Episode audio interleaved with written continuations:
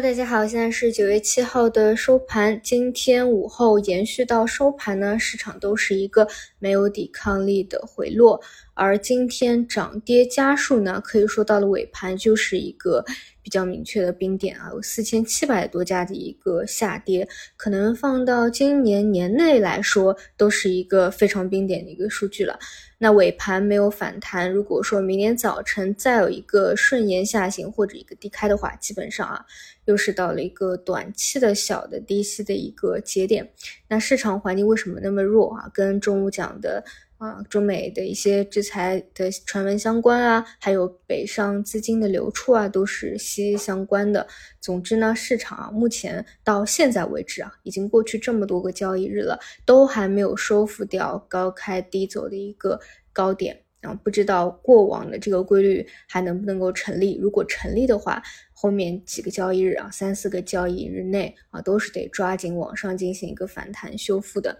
那呃，主要还是去聊一下华为吧。我最近这段时间基本收盘以后啊，你说要梳理的话啊，一个是嗯之前讲过的顺周期库存低的问题，还有一个就是华为线啊，华为线是偏短期的一个市场热点啊，就是之前最开始。我们说资金选出来的龙头方向应该是卫星通信啊，还有还是芯片啊，包括呢延伸到一些自主可控的啊，涨幅最高的应该是光刻机啊。那这些呢就是偏硬件的属性了。那比如说像光刻机啊，因为前两天啊，我们看板块指数阳线。这个涨幅都拖得比较高了啊！昨天整个板块接近于涨停，那今天自然是一个分化回落啊，再叠加整个制裁的消息啊，导致像中兴这种大票啊都来一个呃领先的一个下跌啊，更是一个下杀。而今天到了尾盘以后呢，有一度啊有资金有一个回流啊，但是这个呢只是日内的一个脉冲吧，就整体呢不确定啊，这个还要调整几天。但我还是中午的一个想法啊，就如果说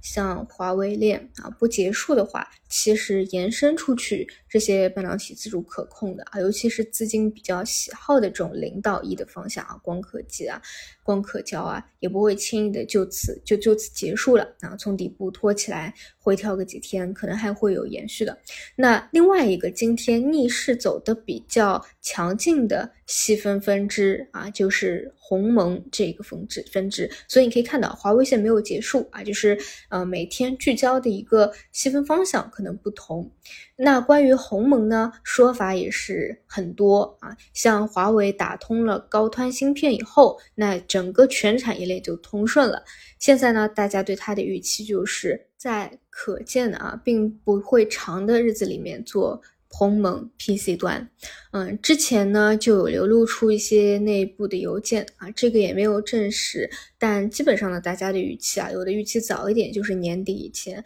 有的预期晚一点啊，就是明年会有一个比较大的增量啊，整体也是比较合理的，哪怕是华为线一个延伸啊，也是正常延伸出去的一个分支，嗯，所以这一块儿啊，今天刚涨起来的，后面也可以看一看，基本就几个吧，一个卫星啊，一个。个芯片，一个鸿蒙，然后还有一些半导体相关的啊，光刻机、光刻胶，还有设备之类的啊。其实我可以理解，就是短期说，因为很多资金啊，他害怕不确定性啊，看到一些风吹草动，总归呢想先卖出，躲避风险为好啊。但是呢，这件事情到底能不能够引起新一波的？国产替代自主可控啊，这个反而成为了后面的一个看点，这是我的一个想法吧。嗯，总之华为线啊，截止到今天还没有走完，希望它的生命力能够更加强劲一些，好吧？那么明天看看开盘冰点以后修复反弹的一个情况吧。好的，那么我们就明天再见。